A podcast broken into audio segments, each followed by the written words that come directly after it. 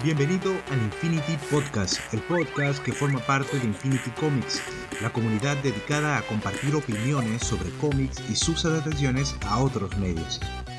Escucharás opiniones, reseñas y recomendaciones de productos Marvel, DC, Image y otras editoriales independientes. Acompáñanos hoy en este nuevo episodio. Entramos al último punto. Sí, pasamos entonces a los cómics que recomendaríamos, aquellos que leen cómics o que los leerían, pero sin temática de superhéroes. Pues, esto yo había anotado primero, mi recomendación es Maus, o como se le dice el cómic que ganó el Pulitzer.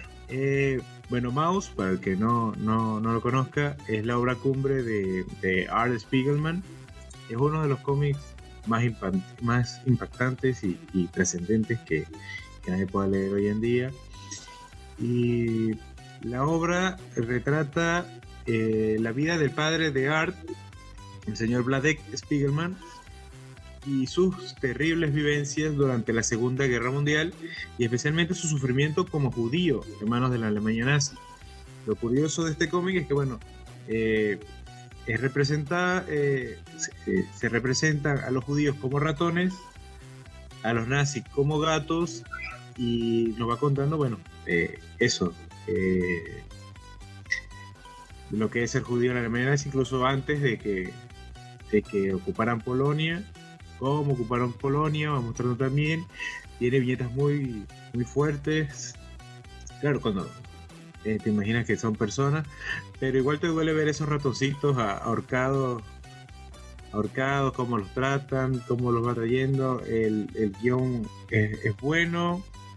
Los dibujos son bastante buenos también, son muy expresivos. Te das cuenta cuando están molestos, cómo sufren, cómo les duele. Y es muy difícil leer Maus y no caer en una extraña sensación de tristeza. Y cuando vas escuchando, o vas leyendo y viendo el testimonio del señor Vladek, el padre de Art, estas viñetas, todas las atrocidades que los hombres podemos llegar a hacer a otros hombres, amparados en lo que es el racismo y el uso de la fuerza. Art Spiegelman no solo nos está contando aquí el testimonio de los judíos durante el Holocausto, la Segunda Guerra Mundial, sino que también nos está... La obra sirve para leccionar de una forma inteligente, sutil y no forzada sobre esa oscuridad más absoluta, de lo que es capaz de provocar el hombre.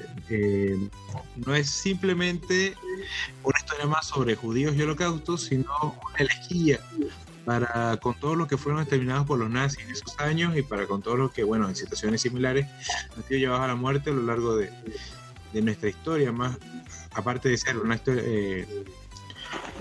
historia que cuenta lo que sucedió o cuenta lo que sucedió, es también una vivencia propia, como sería el padre de este señor, de Art, que no está fácil tampoco andar contando o dibujando lo que pasó tu papá en una época tan difícil como fue la Segunda Guerra Mundial. Es bastante cruda, fuerte. A mí me atrapó al principio, no se me olvida cómo empieza el cómic, que es Art de niño jugando con otro niño que llega a correr, que llega de último un huevo podrido, el loco termina llegando de último, le cuenta a su papá que se están burlando de él, le está diciendo que es un huevo podrido, que sus amigos se están burlando de él, y el señor Vladek le dice, a tus amigos, bien,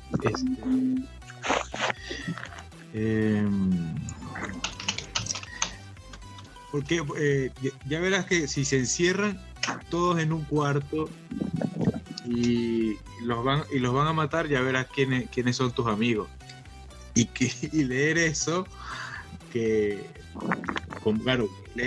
con ratoncitos, y que el papá le diga eso al hijo, tú te quedas como guau, qué fuerte, qué hay de más acá. Y cuando es el cómo sigue todo, incluso las ilustraciones que hace de los ratones y los gatos nazis, y los ratones judíos, te queda maravillado. Es como una ternura y tristeza, y el relato es fuerte. Yo incluso lo releí para hacer memoria y hablar de él, y es bastante fuerte y te llena. Es un cómic que te hace pensar. Me gustan mucho los cómics que te hacen pensar, los superhéroes te hacen pensar también, todos me hacen pensar, pero hay unos que te hacen pensar mucho más que otros, y es increíble. Vamos con... No sé si alguno lo leyó, no tengo... Yo sí leí Maus porque justo se leo y obviamente antes aproveché para la verdad confirma con todos los puntos que has dicho. La verdad es que es una lectura de historia que explicar con estos pequeños, ¿no? Ahora reflexionar y te cuento la historia.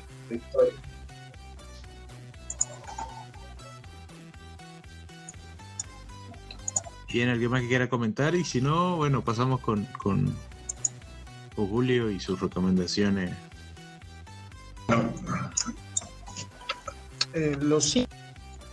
Yo los descubrí más a la par unos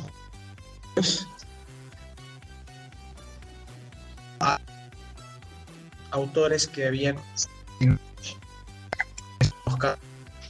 en el caso de Rick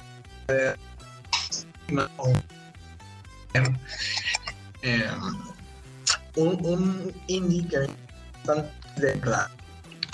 Ahora se ha vuelto un poco popular porque sacaron su serie. Es un cómic que es de... pasan en todo.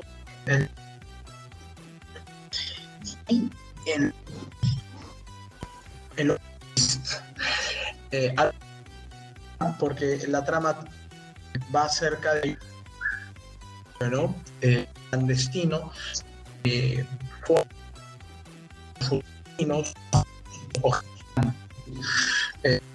no todos los criminales mandan ahí a sus hijos, supuestamente los tienen que no los sucesores de todo el mundo criminal.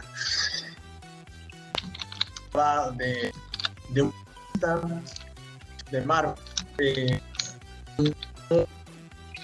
ningún eso impresiona una de las más, y él entra a este colegio, una serie de eventos desafortunados, unos dramas que la verdad son al autor, a Rick Remender le gusta ser muy dramático, le gusta muy, pero ya a un nivel en Deadly Class es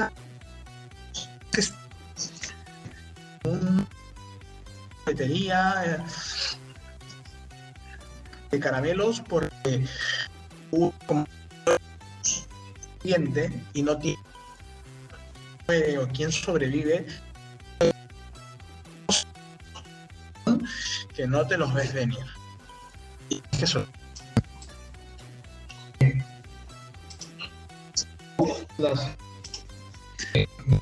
con todo y que Deadly Class se encargaron los hermanos Rousseau de hacer la adaptación. La verdad, la es buena,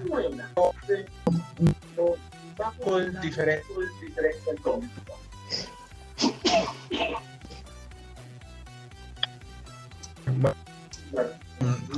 La otra es que es una serie de terror, la verdad. Hay dibujados, no, perdón, mentira. Cualquiera que no mucho de la serie, porque eso es una... A ver, A ver.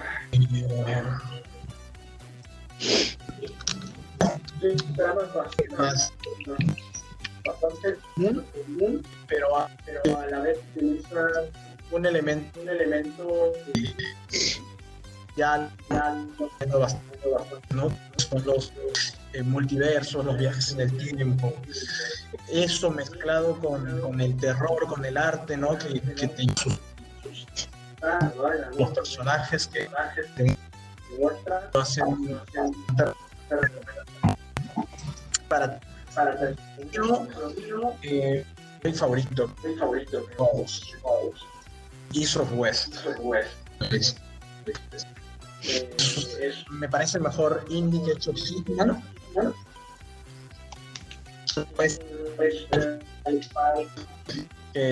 Bastante mejor. Yo también lo elijo favorito de Hickman.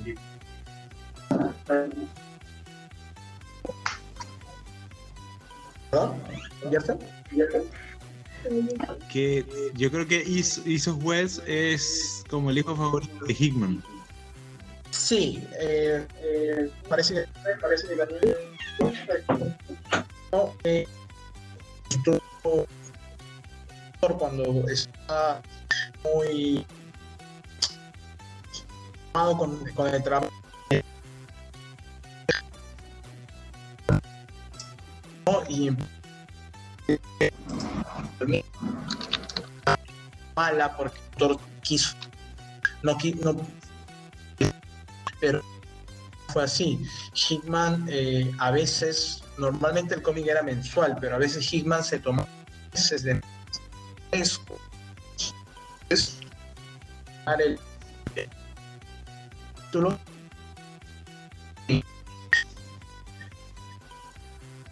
Lo tan bien armado y de los personajes, sino no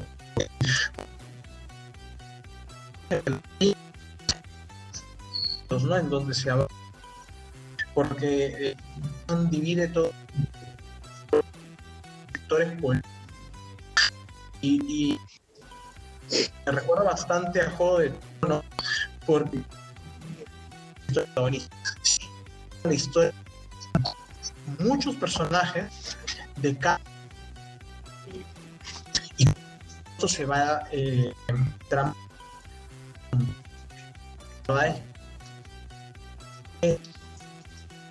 Están de meterte, ¿no? Como digo, pero está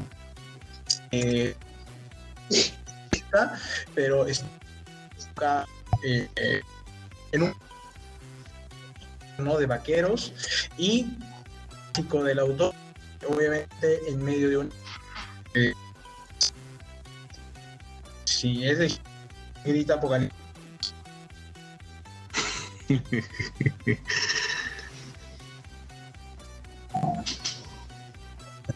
Bueno, Gideon Falls, que lo mencionaste, recuerdo que lo que hay pendiente, una adaptación que van a hacer, lo que James Wan se va a encargar. A los mayores, si James Wan va a hacer una, ya sabes,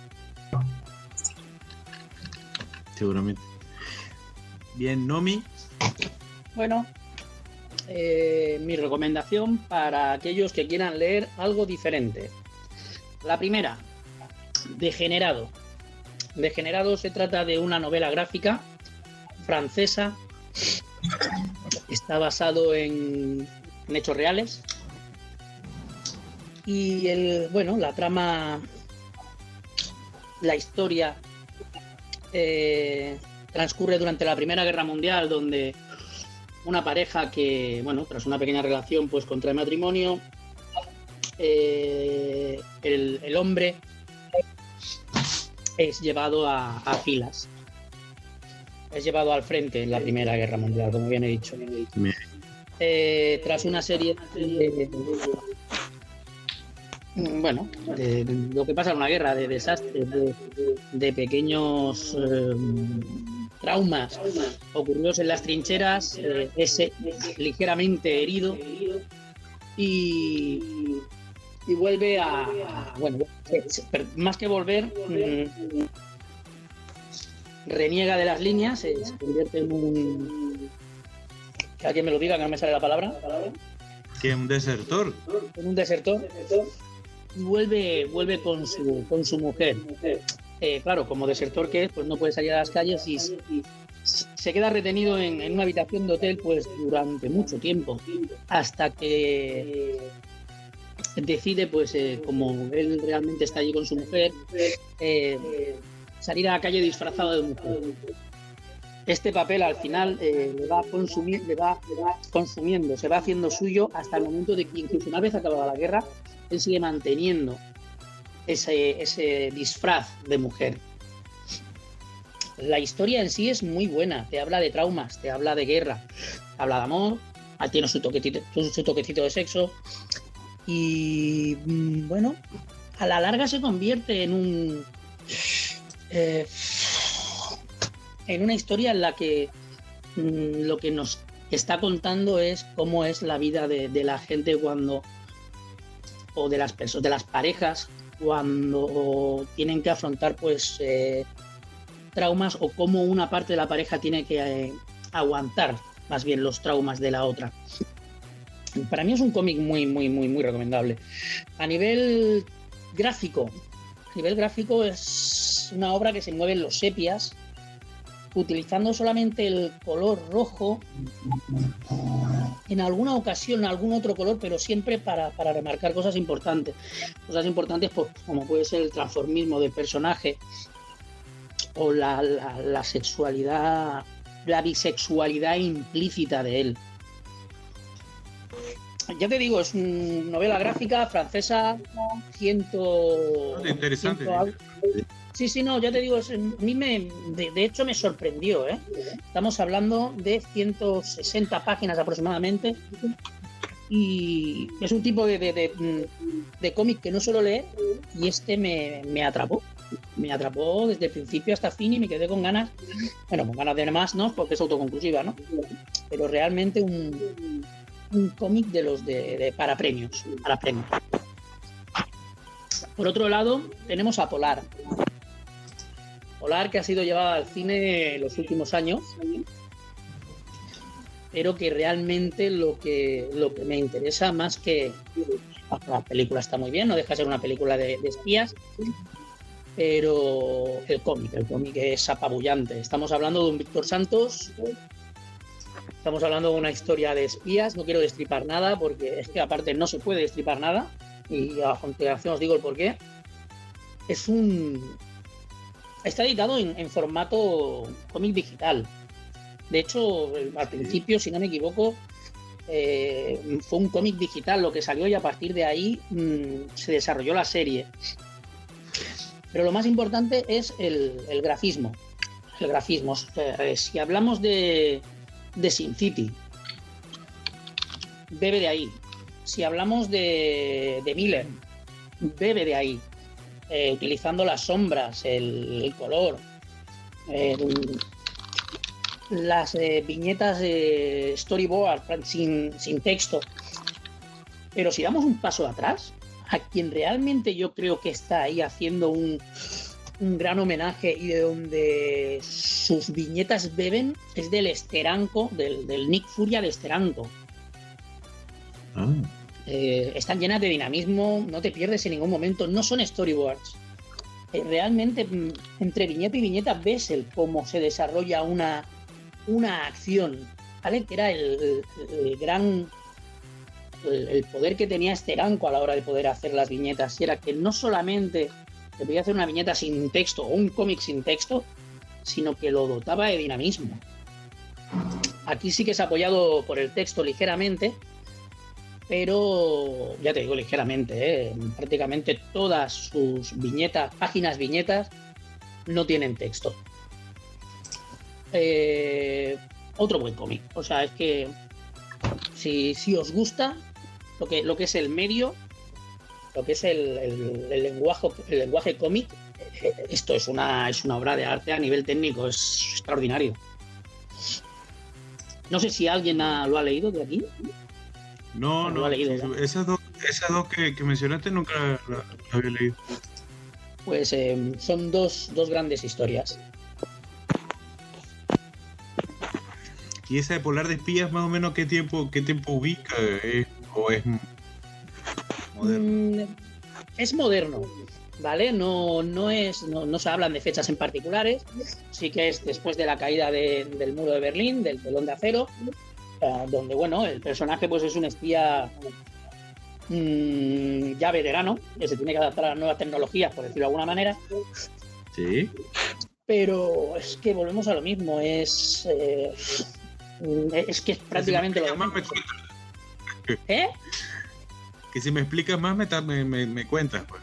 Sí, es que no se puede ir mucho más allá, ¿eh? O sea, realmente esta historia, hay cómics que te los compras o los sigues porque, Dios mío, qué buen guión. Es el caso del primer nombrado, Degenerado. Su dibujo no es excelencia, es un dibujo muy, muy europeo, muy francés, pero es un gran guión. Con Polar pasa todo lo contrario, es un buen guión, pero realmente no deja de ser una historia de espías. Sin embargo, a nivel gráfico, te aporta todo lo que no te aporta la otra, ¿vale? O sea, estamos hablando de un gran guión y de un gran apartado gráfico. Las dos, ya te digo, es que yo viéndolo me acuerdo mucho, pues ya te digo, incluso de Breccia, argentino, Alberto Breccia. Es un crack. Poco trazo, poco color, pero un dinamismo que, ya te digo, es imprescindible leerlo. Es imprescindible echarle un ojo porque no, es que no te puedo decir nada más. Es que no, es una de espías. Bien. Arnold, vi que pusiste John Wick. Sí, así es, pues ustedes en este segmento me lo pusieron a mí un poco difícil porque, pues como se habrán dado cuenta, yo soy más que todo Marvelita, ¿no? También leo un poco de DC, pero no tanto como Marvel. Y pues más que todo esas dos compañías pues se basan, ustedes saben, en el género superheroico. Pocas veces he incursionado en los indies, pero pues el que leí más recientemente y que me gustó bastante fue el de John Wick. Es un cómic bien ligerito, es una miniserie de 5 números. Está escrito por Greg Pak, un viejo conocido de Marvel, que se encarga más que todo de los cómics de... adapta las películas ni nada. Ajá. Se encarga más que todo de los cómics de Hulk, Greg Pak. Entonces, pues, de ahí el hecho de que esté en una serie que tenga mucha acción, porque esta serie, pues, es más de lo que vemos de John Wick en el cine, que es pura acción todo el tiempo, el tipo matando a todo el mundo, pero con una pequeña historia de trasfondo que se hace bastante interesante. Es una lectura bien ligera que en una tarde de puro ocio se puede leer en hora y media a lo sumo. Y ya, bueno, pues también resaltar que el artista, no sé quién es, pero es muy bueno y dibuja a John Wick muy parecido a Keanu Reeves. También cameo de Sharon, el recepcionista del Hotel Continental. En las películas también hay un cameo de él.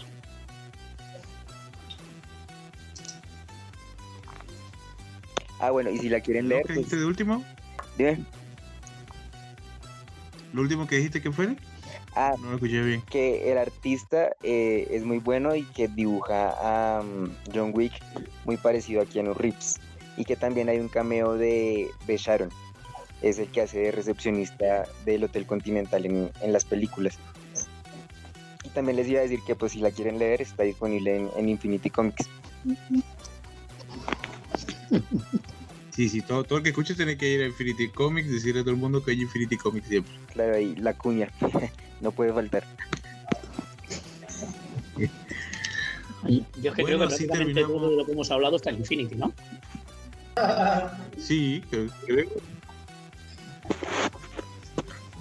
Sí, ¿no? Me imagino que sí. Sí, a lo mejor alguna cosilla, ¿verdad? Sí, capaz alguna cosilla, esa francesa, de repente no, Degenerado, no sé si esté. Degenerado está, lo que no sé si está Polar. No, ya te digo, si es que si no, prácticamente lo que veo, lo que maqueto y lo que veo por la página, o sea, no...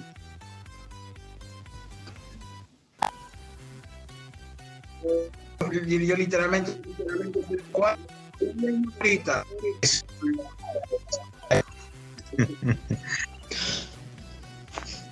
No, es posible que Dreadstar no esté.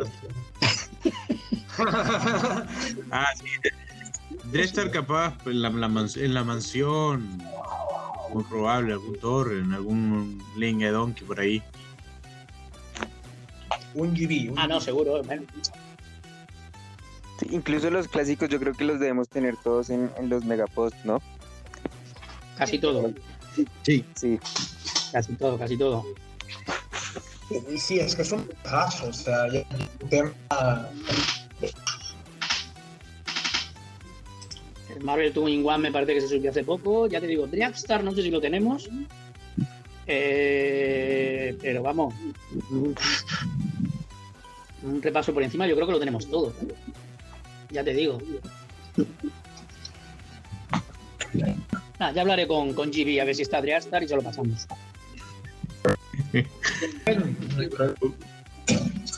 Sí, yo tengo 8 posts, lo pasaré prácticamente entero. Sí. Entonces, llegamos hasta acá. Ya hablamos todo. Casi 2 horas y media. Sí, a ver. Hace un trabajito de guitarra. Para no me lleguen a las 1:00 de la mañana. Sí, las 2. Sí. Sí. Menos mal que valió la pena, estuvieron entretenidas. Sí, sí, la verdad es que... Claro, fueron... Yo no tengo problema por hacer los posts a estas horas, ¿eh? Ya te digo, me voy a dormir tarde. Bueno, chicos, ahora... Bien, entonces... Y nos vemos... No, bueno, nos escuchamos en el próximo... Vale, chicos, muchas gracias. Muchas gracias a vosotros. Venga, hasta pronto. Y nos vemos, no, bueno, nos escuchamos en el próximo. Vale, chicos, muchas gracias. Muchas gracias a vosotros. Venga, hasta pronto.